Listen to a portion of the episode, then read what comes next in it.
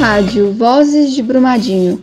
Aqui você tem verdade e informação de qualidade. Não me impeça de sonhar. Rádio Vozes de Brumadinho. Juntos somos mais fortes. Quero continuar, não me impeça de sonhar. Olá para todo mundo que está ouvindo a Rádio Vozes de Brumadinho. Meu nome é Lisle Guimarães.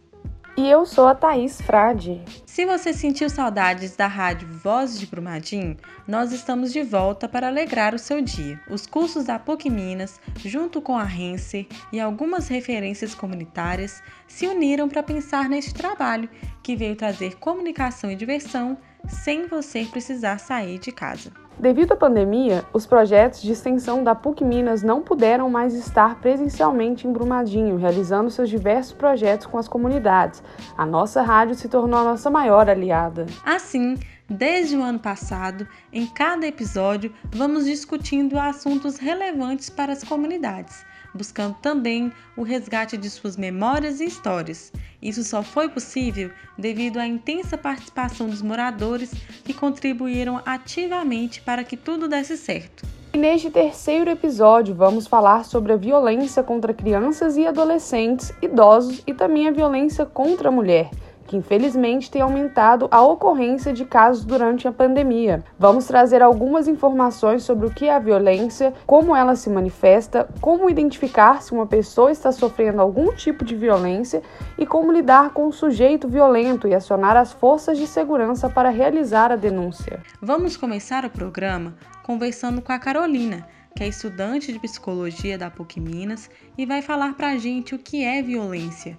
Seja bem-vinda, Carol! Eu sou Carolina, sou estudante de psicologia da PUC Minas. É, um bom dia, uma boa tarde para vocês. E hoje eu quero conversar com vocês sobre violência, sobre comunicação não violenta. E para isso eu vou começar introduzindo uma fala do professor Robson Sávio sobre o que é violência. Violência é tudo aquilo que causa dor, sofrimento ou angústia a uma pessoa ou um grupo de pessoas. Então, primeira, primeira coisa muito importante, nós percebemos que violência não são somente os crimes, a violência letal, mas tem a ver com preconceitos, formas de discriminação, tem a ver com a violência simbólica que menospreza o outro, que desdenha do outro. Carolina ainda explica para a gente como é possível combater a violência, estabelecer uma comunicação não violenta com o outro e como agir com pessoas que têm um diálogo mais agressivo. Com base no que foi falado pelo professor Robson, então para a gente combater essa violência é muito importante que a gente atue em grupo, que a gente se fortaleça como um grupo, que a gente converse sobre essas atitudes violentas, que a gente fale como é aquilo pra gente. Para isso, tem um método que chama comunicação não violenta, que ele visa um cenário generoso, acolhedor, cooperativo, porque quando a gente está em um ambiente violento, a gente tende a agir com violência. Mas quando a gente está em um ambiente acolhedor, a gente tende a agir mais de maneira mais acolhedora. Então, com a comunicação não violenta, ao invés da gente agredir o outro ou falar com o outro é, que ele está sendo egoísta, que ele está sendo violento, que ele está sendo agressivo, é, a gente fala com ele como a gente se sente. A gente conta pra ele que a gente se sentiu triste, que a gente ficou angustiado, que a gente se sentiu desrespeitados diante daquela atitude. E assim a gente consegue mostrar pro outro a nossa humanidade. A gente consegue mostrar pro outro a consequência daquela atitude dele. E assim a gente possibilita uma aproximação maior. A gente pode explicar o que a gente sente. E aí com isso o outro pode rever o que ele tá sentindo, pode rever as atitudes dele, pode tentar melhorar para não magoar a gente, para não machucar e para não continuar reproduzindo atitudes violentas. Por isso que é tão importante a gente se fortalecer como um grupo e conversar como um grupo. Estamos vivendo um momento muito delicado devido à pandemia e ao isolamento social, que faz com que os laços entre amigos, vizinhos e conhecidos diminuam. Assim, alguns sinais podem passar despercebidos se alguém estiver sofrendo algum tipo de violência. O extensionista Lucas, estudante de medicina, chega para falar com a gente sobre os principais tipos de violência que ocorrem no país e destaca o aumento desses casos durante a pandemia. E também explica ao que se deve esse maior índice de violência. É com você, Lucas. Você sabia que a violência é uma das principais causas de morte entre crianças de 1 a 19 anos? Você sabia que os maus tratos podem deixar a pessoa com problemas psicológicos para sempre? Além disso, em média, quatro mulheres por dia, eu disse, quatro mulheres por dia são mortas devido a um ato de violência? E que o número de agressões em idosos aumentou em 60% em relação ao último ano? Pois é, gente, diante disso tudo que eu falei, fica claro que a violência aumentou demais. Mas você deve estar se perguntando: aumentou por causa de quê? Aumentou por conta da pandemia, por causa do tal do isolamento social, e eu já te explico por quê. Antes dessa pandemia, era mais fácil de conseguir o socorro quando a gente sofria de violência. Afinal, a gente ia lá pro trabalho, tinha a escola, tinha os vizinhos, os amigos do bairro, e por conta disso era mais fácil de conseguir o socorro sem que o agressor percebesse. Agora a gente fica mais tempo em casa e isso dificulta demais na hora de pedir ajuda. É lamentável que em um momento de pandemia, de cuidar da saúde, de se resguardar, esse número de violência tenha aumentado. Mas quais os sinais que as pessoas podem apresentar de que estejam vivenciando alguma violência? Como podemos reconhecer esses sinais? Existem alguns sinais que podemos reconhecer e perceber quando uma pessoa está passando por um caso de violência. Isso vale para mulheres, crianças ou idosos. No caso das crianças, é comum percebermos machucados estranhos no corpo, marcas roxas, tipo quando a gente leva um tombo, queimaduras. Além disso, é muito importante perceber como está o comportamento dela, ou seja, ver se ela está ficando ansiosa, se está muito amoadinha. Afinal, isso pode ser consequência de xingamento e humilhação por parte do agressor. Da mesma forma acontece com as mulheres. O parceiro pode xingar, pode humilhar de tal forma que a mulher vai ficando tão chateada, se sentindo tão culpada, que pode chegar num quadro de depressão. É importante também perceber, além desses sinais de machucado, dos roxos, das queimaduras, dos xingamentos, a forma como a mulher vem se vestindo. Isso mesmo, a forma como ela vem se vestindo. O parceiro de tão abusado obriga a mulher a se vestir da maneira que ele acha correto. E caso a mulher não aceite, bom, você já sabe, né? É acusada de ser infiel, tem os xingamentos de tudo quanto é nome, ameaça, agressão, é aquele Deus nos acuda. Além da violência física, tem a violência moral, que são os xingamentos, ameaças e hostilidades direcionadas às vítimas. As vítimas podem e devem procurar apoio e denunciar o abusador. Se ela se sentir constrangida em ir até uma delegacia, por exemplo, a área da saúde tem capacidade para auxiliá-la, como explica Lucas. Se você percebeu os sinais que comentamos aqui, ou seja, viu os machucados, percebeu que a pessoa está estranha, que você sente que ela está pedindo ajuda, mas não está sabendo pedir, pode denunciar com gosto. Uma das formas de a gente pedir ajuda, além de ir na delegacia, discar pelo telefone ou internet, é pedindo ajuda para um médico ou profissional de saúde. Isso mesmo, esses profissionais, além de fazerem todo o exame médico, né, que é pedir o exame, os medicamentos, ele pode encaminhar a vítima para fazer um acompanhamento social e psicológico, fazem a denúncia, encaminham para a delegacia de polícia e lá a delegacia analisa. De acordo com o caso, podem afastar a vítima do agressor, evitar que ele frequente os mesmos lugares que a vítima e pode até mesmo ir lá prender o agressor. É de extrema importância que a comunidade se una para combater todo tipo de violência, auxiliar as vítimas e compreender esse contexto e como atuar. Um exemplo de como atuar para acabar a violência é o da Cíntia, que faz parte do coletivo de mulheres do acampamento Pátria Livre e atualmente está no coletivo regional da metropolitana. Hoje, ela veio contar um pouco sobre a atuação no enfrentamento à violência dentro do Pátria Livre. Olá, meu nome é Cíntia, faço parte do coletivo regional da Metropolitana. Fiz parte do coletivo de mulheres do acampamento Pátria Livre, onde a gente tenta combater todas as formas de violência. A gente defende o direito de ir e vir da mulher. E é extremamente proibido as formas de violências contra mulheres negras, indígenas, crianças, jovens, idosos e os LGBT. A gente tenta combater o processo de naturalidade que foi feito na sociedade, onde a mulher tem que se calar.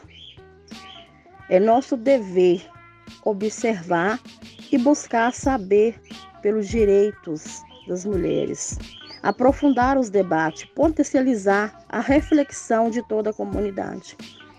Como avaliar que uma mulher está sofrendo uma violência? Se aquela companheira ela fica só dentro da barraca noite e dia, ela não sai para fora nem para ver o raio do sol, é porque essa companheira está sofrendo violência. Se uma criança ela está revoltada, agressiva, chora o tempo todo, algo está errado. Se o idoso, aquele que acorda ao raiar do sol, pega sua enxada para a lavoura, de repente para de fazer isso, ele está sofrendo uma violência. São pequenos sinais que a gente pode observar e procurar nos aprofundar. Diga não à violência. Mulher tem direito sobre o seu próprio corpo. Ela tem direito de ir e vir. Ela tem direito de vestir a roupa que quiser. Criança tem direito à educação. Os idosos têm direito ao carinho, à devolutiva de tudo que fizeram por nós. É tarefa e dever de cada um dizer não contra a violência. Parabéns pelo seu trabalho, Cíntia. É importante mesmo saber que existem diferentes formas de violência e que elas podem se manifestar de inúmeras maneiras. Seguimos nessa luta contra a discriminação. Pensar sobre o combate à violência é também pensar sobre formas de educação. Frases como em briga de marido e mulher não se mete a colher ou um tapinha não dói podem naturalizar alguns tipos de agressão. Quem vai explicar melhor isso pra gente é o Ivan, assessor pedagógico da Providence. Pensar a violência contra criança, adolescente, contra mulheres, idosos, contra as pessoas, o ser humano em geral, é pensar em muitos aspectos. Um deles, por exemplo, é o aspecto das nossas aprendizagens e da nossa cultura. Qual é o nosso olhar, por exemplo, como para as pessoas, como seres humanos, como pessoas? Qual é o nosso olhar, por exemplo, no que se refere ao processo de educação, ao processo de ensino, ao processo de estabelecimento de limites? Será que estamos aprendendo a colocar limites sem violência? Qual é a nossa cultura que estamos desenvolvendo no nosso dia a dia, onde a violência passa a ser naturalizada? Ah, um tapinha não dói, a relação se faz entre tapas e beijos, ou seja, a violência está muito presente no nosso cotidiano. E será que isso torna tão natural a forma de se relacionar, de cuidar, de tratar, de interagir com as pessoas? Também, dentro da nossa cultura, será que estamos lidando com limites, com bons tratos? Como estabelecemos limites no nosso dia a dia, por exemplo, as bagunças e traquinagens da infância, né?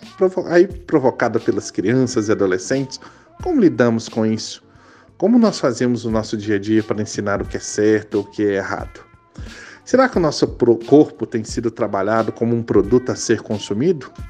Ou será que o corpo tem sido trabalhado como algo ou a ser respeitado, cuidado, protegido? Importante pensarmos essas coisas, pois elas podem nos dar um tom importante no nosso relacionamento, onde pode ser um relacionamento de bons tratos, promoção e garantia de direitos, ou pode ser um ambiente, um lugar, uma convivência de maus tratos, violência e desrespeito à pessoa humana. Também cabe nos pensar se estamos trabalhando adequadamente a nossa autoestima o nosso fortalecimento pessoal, a nossa valorização, onde, mais valorizados, com a nossa estima melhor, conseguimos vencer e superar muitas situações que envolvem, por exemplo, a violência psicológica, os maus tratos emocionais. Temos um caminho a percorrer, mas para isso, temos que pensar que a família, a comunidade, a sociedade em geral e o poder público precisam garantir a efetivação de direitos e a proteção de crianças, de adolescentes, mulheres, idosos, das pessoas em geral, né, das, das pessoas como seres humanos de direitos que são. É essencial mesmo refletirmos sobre como a violência está presente em muitos aspectos da nossa sociedade. A Providence realiza diversas ações para combater essas mazelas sociais. Quem conversou com a gente sobre isso foi a Fernanda Flaviana, diretora-geral da Providence. É, sobre o trabalho da PROFS na luta contra a violência contra crianças e adolescentes, né, são muitos os trabalhos.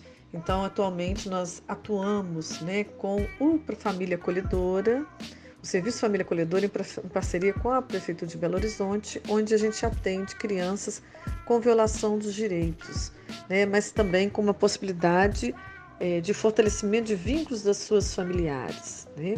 Outra ação muito importante é o Projeto Providência, que atua nas comunidades Taquaril, Aglomerado da Serra e Vila Maria, e atualmente, no período de pandemia, uma atuação que tem sido importantíssima de combate à violência é o plantão social, onde as famílias podem recorrer, ter orientação, apoio para situações de fragilidades no contexto familiar. Uma ação muito importante, uma equipe multidisciplinar com um olhar especial para atender esse público. E sobre é, a importância de se falar sobre a violência contra crianças e adolescentes, sobre o Maio Laranja, é muito importante falar sobre violência com as crianças, elas entenderem né, sobre a importância do seu corpo, sobre a importância é, que elas são, né, sim, pessoas em desenvolvimento, que precisam de proteção, né, falar sobre né, a violência, quebrar esse tabu, sobretudo da violência, de qualquer forma de violência, desde um simples tapa até um abuso, é muito importante.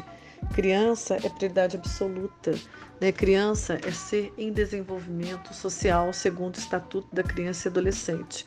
E cabe ao Estado, à sociedade civil e também às pessoas, à comunidade, protegê-los sobre qualquer forma de violação dos seus direitos.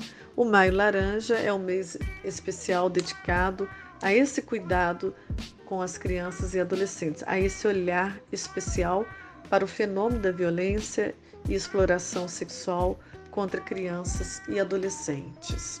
Sobre qual a importância dos pais estarem envolvidos nessa luta contra a violência de crianças e adolescentes é muito importante, porque muitos desses pais foram criados com violência também.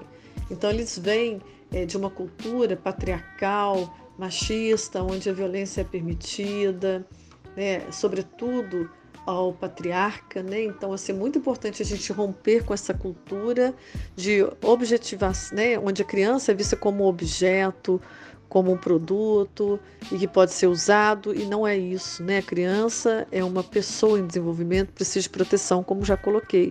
Então é importante romper com esse paradigma, com essa cultura de violência contra um ser tão né, frágil, que precisa de tantos cuidados. Então é importante falar para os pais, porque muitos, né, assim, ah, foi bom para mim, eu apanhei quando era criança, então é bom para mim apanhar também, né? Então é romper com essa simples violência, né, com essa fala, né, e não praticar violência, né, nem um simples tapa é muito importante, porque isso pode ser um, um início e um contínuo de violência, levando a outras diversas violências. Então é importante romper. O estatuto tem mais de 30 anos e nós precisamos fazer valer né, essa questão da violência, qualquer forma, seja sexual, negligência física ou psicológica, tem que ficar no passado, né, faz parte do passado. Vamos virar essa página e só vamos conseguir juntos com os familiares, entendendo que aquilo fez parte da sua educação, da cultura do passado e que essa cultura do futuro é a cultura da promoção, é a cultura do diálogo, é a cultura da escuta, é a cultura do cultivar nossas crianças e adolescentes para um futuro melhor. Acho que é isso. É muito bom saber que existem todas essas ações de combate à violência. Parabéns a todos por esse trabalho tão necessário. Quanto a nós, podemos fazer a nossa parte sobre o assunto, discutindo esse tema nas escolas e também em casa. Quando um problema se torna tabu, fica mais difícil combatê-lo. Bom, estamos chegando ao final do programa de hoje, mas se quiser falar com a gente, Pegue uma caneta, celular, qualquer coisa para anotar nosso contato. E se você não ouviu e quer saber mais sobre o que estamos falando, procura a gente também, que te enviamos o áudio completo no WhatsApp para você se manter informado. O número é 31 99574 5106. Vale lembrar que algumas lideranças têm o nosso contato. Caso não tenha conseguido anotar, agora é só procurar por elas. Mas vamos repetir: nosso número é 31 995745106. Galera, ficamos por aqui e agradecemos a sua companhia em mais um episódio. Esperamos que tenham gostado e contamos com a participação de vocês para criarmos juntos os próximos programas. Ficamos por aqui e até a próxima edição do Vozes de Brumadinho. Continuar, não me impeça de sonhar.